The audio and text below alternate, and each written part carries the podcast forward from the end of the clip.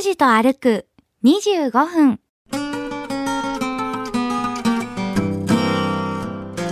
すごいね、今、津屋崎三丁目15番の標識の前を通っております。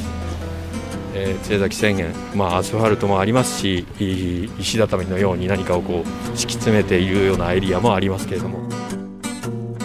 うわーあの杉玉でね、醤油屋さんなのか、酒屋さんなのか分かってなかったんですけど、ね。あの杉玉で分かりますね。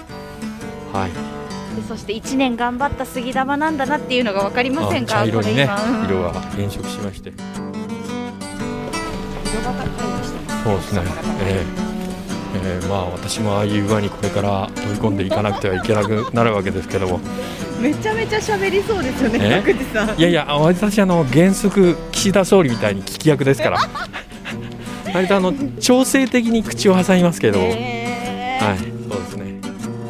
あ神社がまた見えてまいりました。どれだけ神社好きっていうふうに言われるかもしれません。このあ波寄神社が見えました。波寄神社。あこれあの津屋崎の氏神ですね。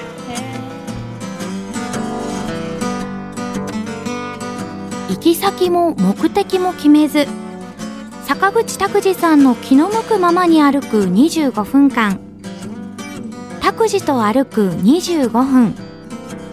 何を見つけ何を話し誰と出会うんでしょう。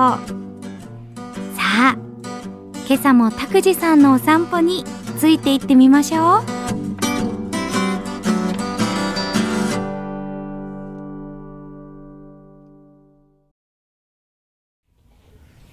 おはようございます。坂口拓司です。おともします。勝木かなです。えー、拓司と歩く25分。この番組はリサーチなし打ち合わせなし台本なしインタビューなしグルメリポートなし編集なし反省会なし予算なしの8つのなしでお送りしております、はい。えー今朝はですね、えー福津市の旧、はい。西鉄宮地岳線の旧津屋崎駅跡におります、はい。えー行政名で言えば、えー福津市の津屋崎1丁目というエリアなんですけどもはいはい。もう今ね住宅が新しいピッカピカの住宅が後に当たっておりまして。え？おしゃれ。いいね。すごい。すごいですね。ままあおそらくお住まいの方はお若い、えーご家族なんでしょうけれども。でしょうね。自分のだからあー建てた家のあたりがかつて駅だったっていうのはまあご存知だと思うんですけれどもももう全然全く様子が変わっておりますね。だって子供も多いんでしょうね、まあ、子供の声もしますけど、すごいですね。どのお宅もこう三輪車とかはい自転車とか、自動公園がありましてもう元気よく。ねうん、えあの都会のお子供たちにはありえないようなこういわゆる声量であ遊んでますよね。びっくりしますね、えーもしもマイクがあ拾ってたらごめんなさい、えーコミュニティバスの福津ミニバスのお津屋崎のバス停あたり、はい。えー西側にあの小学校の運動場の半分ぐらいの大きな児童公園があります。はい。はい、えー国道の495号を今から渡って荒地川をお渡ってゴールはあ津屋崎の宣言津屋崎宣言に行こうというふうに思ってます。はい。じゃあ信号が青信号になりましたんで渡りましょうかね、えー国道ひょっとしたら間違ってるんじゃないかなと思いながら今チェックしておりますけど495号、えー正解でございました。あー手作りのパン工房もありましてその前を通り過ぎます。津屋崎はあの塩田塩の製造で豊かになったっていう歴史のことはまあえーご存知の方多いんですけれどもなぜそうなったかというとですねはい。あのえっと関ヶ原の戦いまでまあ遡るわけですけれども、はい。えーその功で黒田長政が筑前の領主になって博多に入りました。で黒田は博多港をですね、えー軍港として主な目的はですよ、はい。で津屋崎は交易の港として役割を分けたんです。そうなるとこの辺り津屋崎に豪商が、えー生まれますし集まってもきますよね、で、えー黒田長政の家来でありました佐治佐治氏佐治家がですね刀を捨てて酒造りを始めて、えー大古蘇市がおよそ500人ぐらいの規模で塩田を開発して海運業の海鮮問屋、えー、と海鮮って言ってもあの海産物の海鮮じゃなくて 船の方、えーはい。船の、えーいわゆるあの海運業の方ですね、ええ。で吉原家っていうのがあ有名になりましてこの町を作っていったということです。だから津屋崎宣言1000軒ぐらいのお家があったっていう。だから宣言なんですか？そうです。実際にね、えー資料を久しぶりにこうめくっていったらそうだったんですね。驚きでしたけれどもここを右に曲がっていくわけですが。看板も出てあますね。津崎宣言間違ってないでしょ？あのね、えー芦屋宣言。これはあの音楽郡の芦屋町ですね。はい。それから山口県の下関市の、えー関宣言。とともに交易の拠点としてこの津屋崎っていうのは栄えました、えー明治の初めの頃の資料がありまして、えー津屋崎浦に333戸で津屋崎村に310戸で合わせて643戸の住居が本当にあったという記録があります。それから大正6年の記録もあってその資料は、えー、と合わせて1160戸になってたと。だから津屋崎宣言というのは嘘じゃないと。へー1160個あったわけですから。でその後鉄道が開通して、えー海上交通がいわゆる衰退して、えーまあね、えー関まあ、鉄道がどんどんどんどん便利になります。うん。で明治44年に塩田も廃止されて、えー大きな産業もなくなって、えー炭鉱経営者の避暑地としての役割を果たすようになってきたということでちょっと数が減るんですけども今から津江崎宣言に向かって、えー右に曲がって進んでおります。これはかつてのだから街道だったところですよね。はい、道幅が6メーターから7メーターぐらいです。えっといわゆる中央のセンターラインというのはありません。えーずっと進んでいくわけですけども、古くからのお店もあったり、はい。お寺かな？神社かなこれは。神社か。これ神社ですね。あったり。はい。これは津屋崎宣言の入り口付近にありますコンピラ神社のお旅所ですね。はい。だから海に近いところにお旅所ってありますから、なるほど。はい、あ本当だ。お旅所だ。そうですね。へーはい。面白いあの難しい読み方が本当に多くて、ええ。っと存在の在に、えはい。えー自分の字と書いて荒地川、荒地川。あ荒地っていう地名があります。へえ。えー、荒人っていうのはわかりますけど、荒地っていう。すジーニーが出てみませんね。えー、親父新逆、えーかましてしまいましたけど もスルーされました。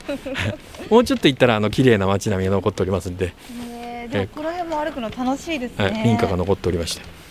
うわー柿ですか？みかんですか？一盛り250円。柿でした。柿でした。えよ一盛り 4, 4個。4つぐらい入ってましたよ。おあのサイズで250円っていうのは激安じゃないですか、激安も激安でしたね今。えー原田半蔵人形があって、えー見え見えてきました。ここはすごいんですよ実は、これですか？原田半蔵人形、えー明和5年って言いますから江戸時代の創業です。へえおよそ240年今日は閉まってますけれども津屋崎人形を作っている工房で販売店という老舗の人形店です。ここはね博多人形とまあほぼ同じで土の人形ですね。型を起こして天日干しをした後に釜で素焼きをして手作業で彩色色をつけてます。時間と職人技要するもので福岡県の特産民芸品に指定されてます。綺麗。はい。そっか。ここの角から奥にちょいと入っていくと。はい。ほうほう。小道に入る。はい。直角に右に曲がるとはい不思議なものが見えてくるっていうふうに言われてるんですけどもいいね不思議なものは。手探り感がいいですえねそうですよね、うん。本当に調べ物をしてないっていうのがよくわかります。すいません。手縫ってるわけじゃないんですけどね。これからあ見えてきました。え何ですか？何ですか？これ。えっと何ねこれあのお寺じゃないんですけれども墓石がいっぱいあるっていう。これ何だと思います？これ何ですか？これね、えっと、いわゆるあの東京の泉岳寺師走半ばの14日あの中心蔵の赤穂義士赤穂浪士東京は高輪にありますけれども泉岳寺のおお墓ともうそっくりなものをここに作ってんです。大正の頃に。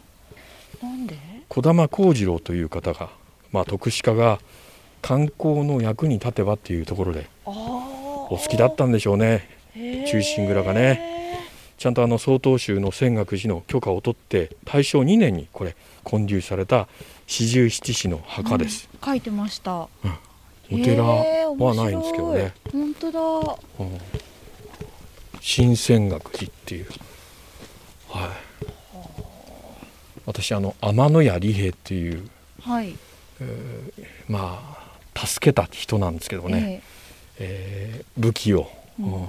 彼らにまああげたっていうような、うん義理人情に熱い商売人なんですけど私が四十七士の何か芝居に出ることがあったら天野屋利平になりたいですね。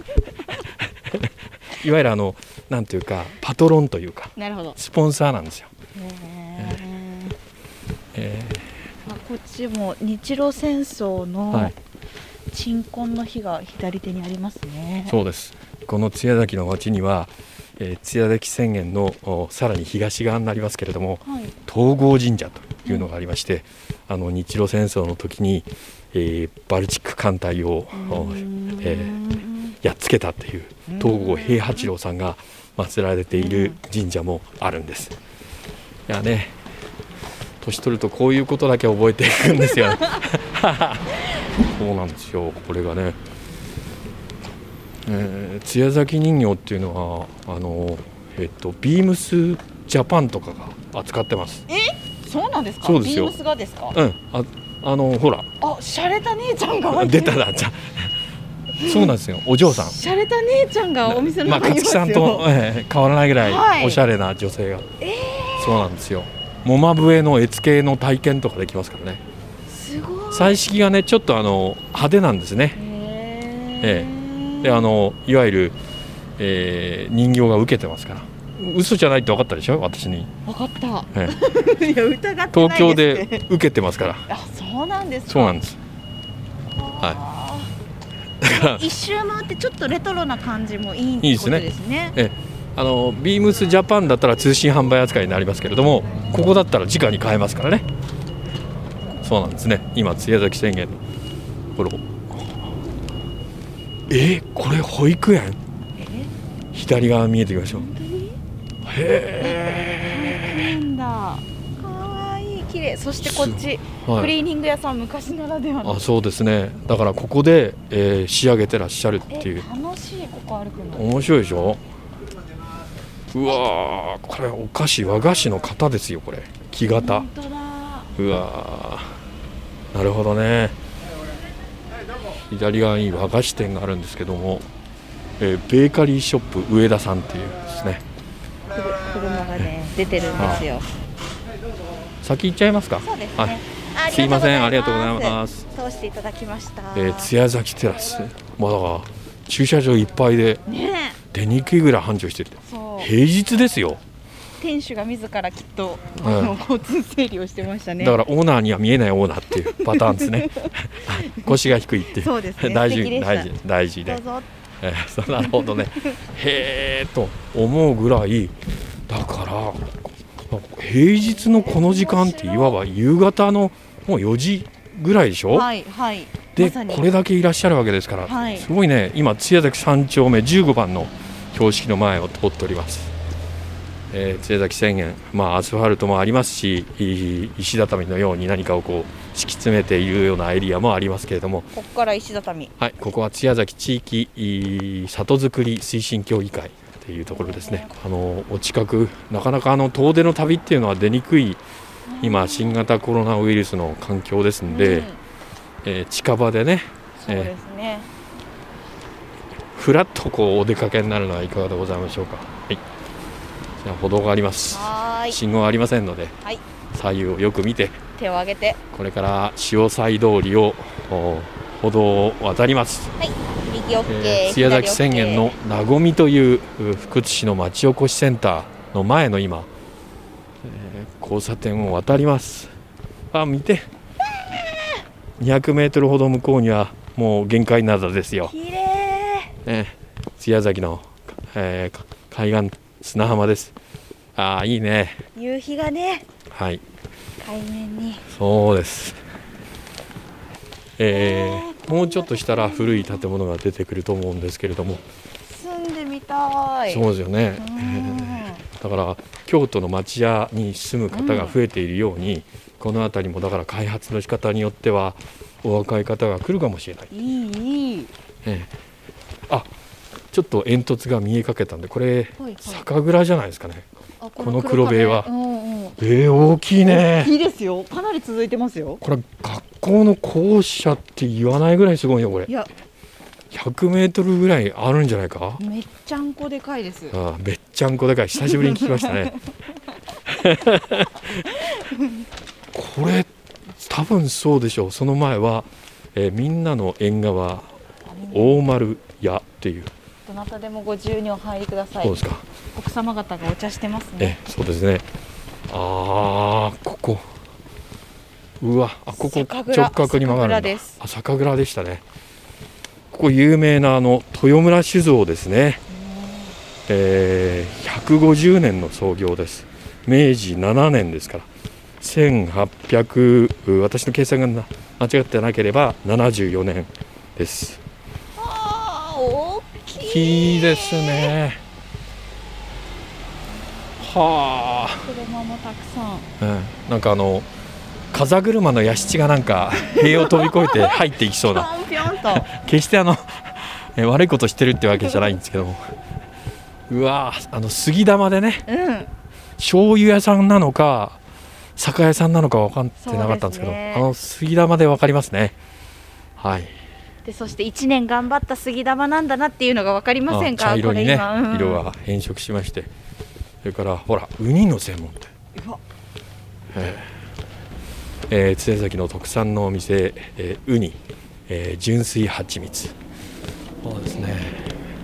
はい、えーウニの専門店、えー瓶詰めのウニって最近あのあまり見なくなりましたけども美味しいんだよね。ねちょっとアルコール臭があってえそうねなんですよね、あのつツーンと鼻に抜けて、えーそれが刺激になってしなんかあのお酒飲みたくなるっていうか、えーなんとも言えずいいなんですけども、はい。ねお茶屋さんをはい過ぎて、えーずーっと歩いております、えー津屋崎宣言を東に向かって歩いているということです。はい。うん、あ動物病院まであって可愛いワンちゃんが出てきた。そうですね。はい。一つ一つが大きいわ。あ、なんでもかんでも。色端会議してますねそうですね。ええ。ええ。まあ私もああいう輪にこれから飛び込んでいかなくてはいけなくなるわけですけども。めちゃめちゃ喋りそうですよねいやいや私あの原則岸田総理みたいに聞き役ですから。割とあの調整的に口を挟みますけど、へーはいそうですね。オンエアぐらいですか？いやいや。たくさんおしゃべりなそうですね。ほとんどもう科目ですね。あああ神社がまた見えてまいりました。どれだけ神社好きっていうふうに言われるかもしれません。このねあ波寄神社が見えました。あ波寄神社。あこれあの津屋崎の氏神ですね。え、えー天然記念物のあの一応回ります。ここあの津屋崎の祇園山笠ってニュース映像で見たりする、あの神社です。へえあここだったんですか、はい。あこんのなにこう入り組んだところにはあるんですね。だから宿場町ですから攻めて来られにくいようにあ直角に道設計とかするじゃないですか。これだって迷子になりますもん。あそうですね。今あ波寄宮のお鳥居をくぐりました。ペコリ。はいこれはあの割とこじんまりした神社ですね。すね。えーさっぱりしてます。小学校の校庭一つ分ぐらいの広さです、えー一つ目のお鳥居をくぐりまして名前がいいですね。波を折るって。そうですね。ここはあの先ほども言いましたように津屋崎の祇園山笠、ね、の神社ですね。追い山っていうのもちゃんとありまして、えー岡流れと新町流れと北流れ三流れが郵送に、えー津屋崎宣言の町を駆け抜けるということです。拓司さん見てください。すごいお蝶妻のすぐ横貝が。あ大きい。何貝でしたっけ？あの。あこれね。これ何貝って言うんでしたっけ？私はわからない。なんか。水族館で見るような。そうそう。ビーナスがここに立ってああそうな。そうそうそうそう。すごいですね。まあ、ねえ。サイズで言えば60センチぐらいの大きな二枚貝ですねこれ。ふわーえー置かれております。蝶ズバはえー、と使ってもいいような感じですけれども試着がないんで今日はカットいたします。い使えない波より宮でございます。はい。持ってますか？持ってます。あそうですか。はい。入れておりますポケットに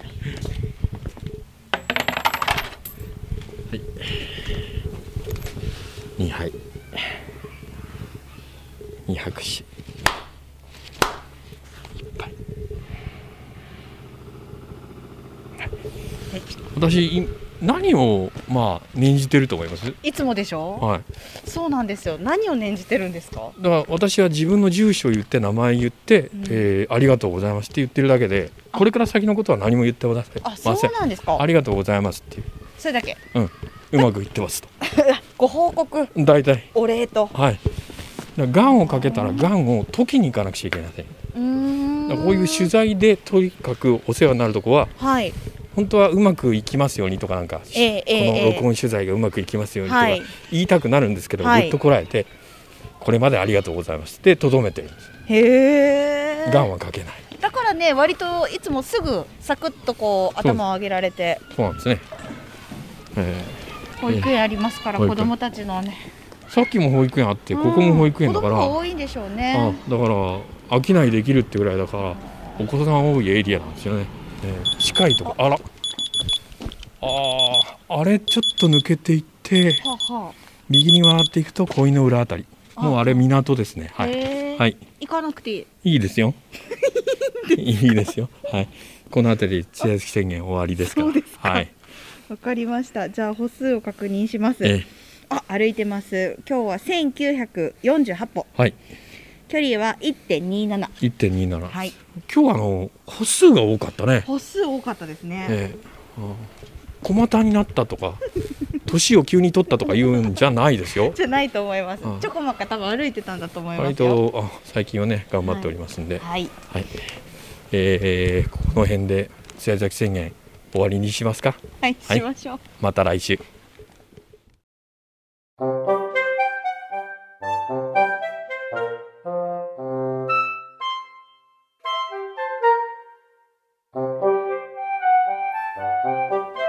歩く25分。今日はここまで。来週はどこを歩くんでしょうね。今日も皆さんにとって気持ちのいい一日になりますように。では、また来週。